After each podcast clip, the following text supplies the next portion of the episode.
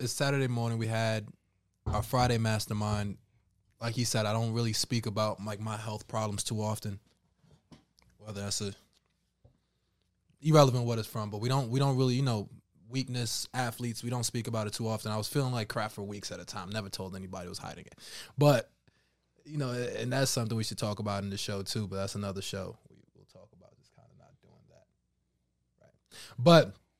But the Saturday I leave, I go to work. I work every day. I work 7 days a week, especially at this point in my career. I go to the office on a Saturday morning, and my left side of my body is just not in whack. Like, left hand was twitching, like he said, involuntarily, but then it started to move to my eyes and to my lower leg, and I start to feel like pulsating, shooting, like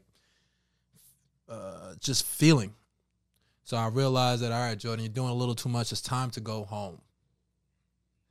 Yeah, you know, should I have driven? That wasn't my smartest move, but the smartest thing I said is time to go home and take care of your health, bro. You don't take care of your health.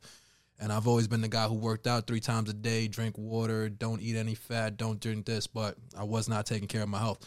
Like Trev said. I have been the opposite. Go ahead.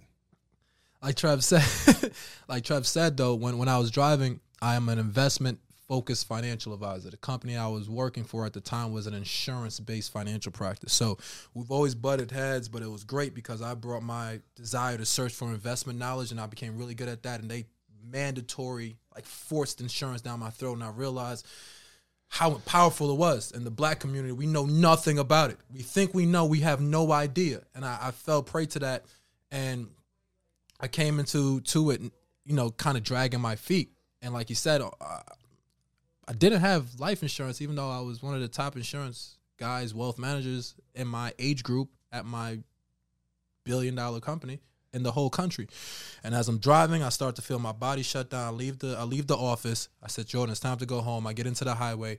I start to feel my left body go, you know, a little more hair wire. I decide not to take the LIE, and I take the Northern State, which is probably, I don't know if I told you, but that decision saved my life because my body shut down on the highway, and then the car drifted on the whole highway, but I was on the Northern State, and it's only a 2-lane highway. But like I said, right before my eyes closed and I knew it was over because I was driving on the highway, and instead of it just being my left side, it became my whole body. And that sensation never happened before, to where I just couldn't move my whole body. But for some reason, I could still look out my eyes, and I knew it was over, or I thought it was over. And no, Trev's right. Right on the nose, at that moment, I realized what I do for people, the value of insurance. I didn't think about my investment accounts. I didn't think about stocks. I didn't think about stock options. I didn't think about real estate.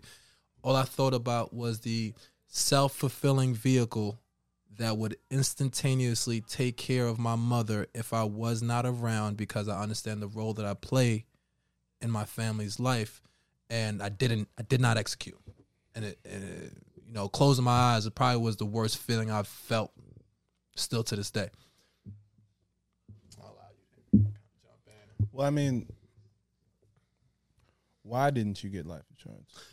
Time. I started time, and just, you know, so the real reason is once I found out the power of life insurance, like the true power of life insurance, the tax strategies, the investment options, the leverage, the scale. Again, it was, I felt slighted. I felt like I was not lied to, because again, I never really knew what finance was. Why did you feel that way? Because life insurance is, if not, is one of the best financial vehicles in creation.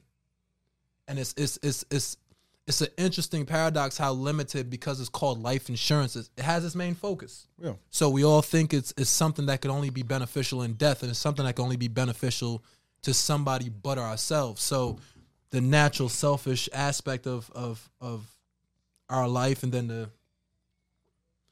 if you have limited resources, the first thing you're going to always take away is the one thing that's not serving you directly.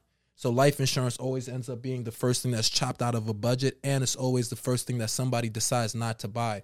So for me, to answer your question, why I didn't do it, the first answer was time, but that was a lie. The reason I did not do it is because once I realized how powerful it was, I wanted to do life insurance as an asset. So instead of just buying term insurance and just locking it in and doing what I know I should do and what I advise a lot of people to do, hey, just buy term insurance for $20 like we spoke about on our off camera. Just lock this in because you do not know what your health is going to entail, and then you could convert it in the future. I just wanted to kind of skip that step. And Jordan, you're going to make a lot of money this year. Jordan, your job as entrepreneurs, you know how it goes. I wanted to force myself to make as much money as possible, make that something that I had to check off my list. And when I cracked, you know, six figures at that time, because it was still in the infancy stages of my career, then I would have rewarded myself and created an investment insurance that was bigger than life itself. So I dragged my feet. And so that was the main reason. And then on the back end, when I told myself, like, Jordan, why don't you just buy term? Why don't you just buy term? I procrastinated. I just thought nothing will ever happen to me. I never thought I would wake up to brain surgery because I worked out 3 times a day. I was the only one that would be vegan, and he'll tell you better than myself, but I have a really good discipline. I could cut out a lot of things. So I never thought it could happen to me, but that's the first mistake. You know, you think you're invincible sometimes, and age kind of plays that role. So you're in the hospital. And what you thought was just overworking and fatigue, and maybe you need to drink some more water, get some more fluids inside of you, was it pretty much a tumor, a mass?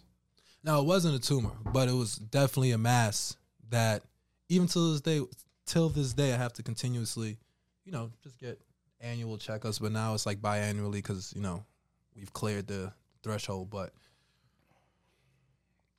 so like Trevor said, in the beginning, we just thought, I was in the hospital for a couple weeks. In the beginning, we thought, just like you said, overworked. I've been getting the same criticism my whole life. You work too hard. You don't do this. You don't take care of yourself. So everybody in my circle, close friends, family, just all assumed the same thing. Jordan's driving himself to an early grave. Yeah. Right. Certainly. 100%. Maybe not. We come to find out whether that is true or not true. We come to find out after a couple of days of them doing every single medical test conceivable and not finding as to why my sensation is so out of whack. And then also running levels in regards to like my health and stress, and them saying from a medical standpoint, it's not stress. From a medical standpoint, it's not these things that, you know, us normal people would assume. Fast forward, long story short, after a couple of days, they do a scan and find out there's an abnormal growth in my brain, which is the reason that is causing involuntary movement in my hand, because this mass that's growing is pushing, right, pushing. And if you push something as a brain, it sends electrical signals. That's how our brain works, is electrical signals. It's going to mess up the electrical signals. And now this side of my brain is not communicating properly with my body, as you could imagine. That's a how old was I? 25? 26. Yeah, so I wasn't that early in my career, but relatively early, still a couple years in. As a 26-year-old man, very healthy man that played sports his whole life, run miles and 8% body fat, six-pack, all this nonsense that led me to believe I was healthy. There's nothing to worry about. It was the biggest slap in the face. So something was growing in my brain. You know, fast forward that story, while I was there for that 2 weeks, that 2 weeks changed my life, and it ultimately changed the way I viewed money management, and it also changed how I managed people's money, because, like, it gave me experience, I guess. That was, like, the experience. Well, you weren't just a guy talking about money from a perspective of, at that point, you were just a kid that hadn't really, you went through a lot of things in terms of life, but in terms of now, being able to use money as a vehicle to get to where you wanted to go. This is the first time that money and life and death and family and real big boy situations occurred, that something happened like that. And I think that's why it changed the way you view money and you view how to use money and just how you view life insurance. And we'll talk about that. This is episode 1 of, you know, maybe 3 or 4 of life insurance, right? We'll talk about how you can invest, and, you know, but this is just, when you talk about life insurance, you're not talking about life insurance from a perspective of a person that just is trying to sell something. You're talking about life insurance from a perspective of a person that almost lost his life and didn't have life insurance and understood that life insurance is a conduit to the life you wanted to live. I mean, for example, my grandmother had a very minuscule life insurance policy, but that life insurance policy, again, helped us keep this crib, right? It helped us get to certain places when things were down for us, just by having a couple dollars. So imagine if you have life insurance policy done the proper way.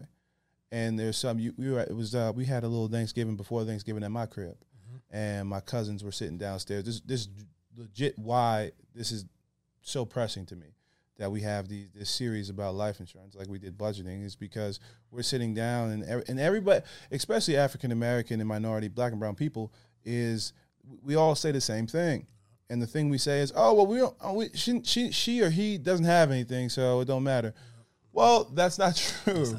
It's not true. Like, you got, if you're living, you have something. You have something. Well, there's Social Security from working, from you work, pension that you do not know. Yeah, so about. My cousins were sitting, because they don't know. They literally don't know. So my cousins are sitting downstairs. You guys are playing spades, and we're watching the Knicks game. And they're like, oh, we don't got nothing. We don't got nothing. We don't got nothing. One, you shouldn't say that, and two, you shouldn't say that not because you don't have anything. You shouldn't speak those words out in the universe, right? You don't want the universe to hear that. Yep. Whether you do or don't have, you will have. Yep. It's going to happen. It's just a matter of when do you want to put it out there. So, but Jay, they have no clue. And you started because I see you tried to run away. Yeah. You tried to, because I mean, obviously, it gets a little annoying. You're like It's like, you know, your cousin's a basketball player and he plays in the NBA and everybody just wants to talk about the game and they just want to eat some food and talk about, you know, red light, green light, 1, 2, 3 that used to play when they were kids, and they don't want to talk about how I just played the Knicks the other night, right? And I only had 15 points. Now I'm averaging 23. You don't want to do that. You were like, I see where this is going, and you just dipped off. But your job is so important, and I did that on purpose because there's people in my family, what you did, and we're going to get to that in another series, but what you did for my family, I mean, you saved my family's everything, you know? So they don't know because they don't know.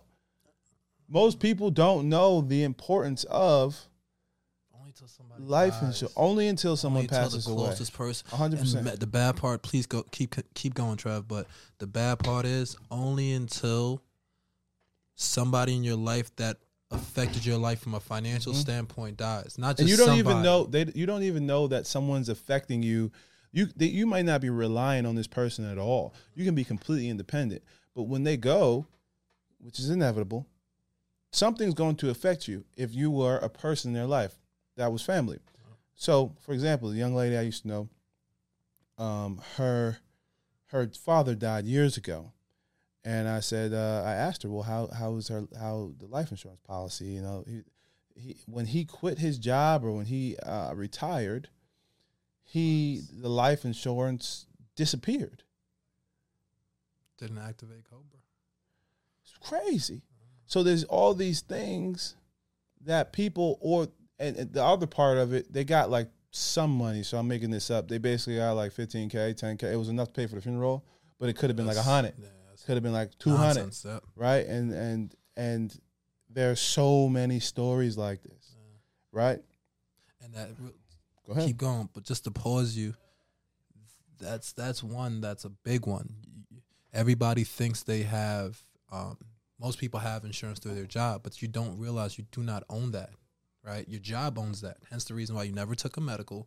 You didn't have to fill out. You just paid an extra $15, $20 in your check that was deducted. And then you never look at life insurance again. And then you retire, you get fired, or you leave. And then you don't have that life insurance policy, which was worth $500,000. And you got to start from scratch. But we're going to get into that in another episode. You're going to give it all in this one episode. This is why I set us up for this, is because I believe, especially for the black and brown community, probably the most important, other than real estate and business ownership, is and wealth building is life insurance.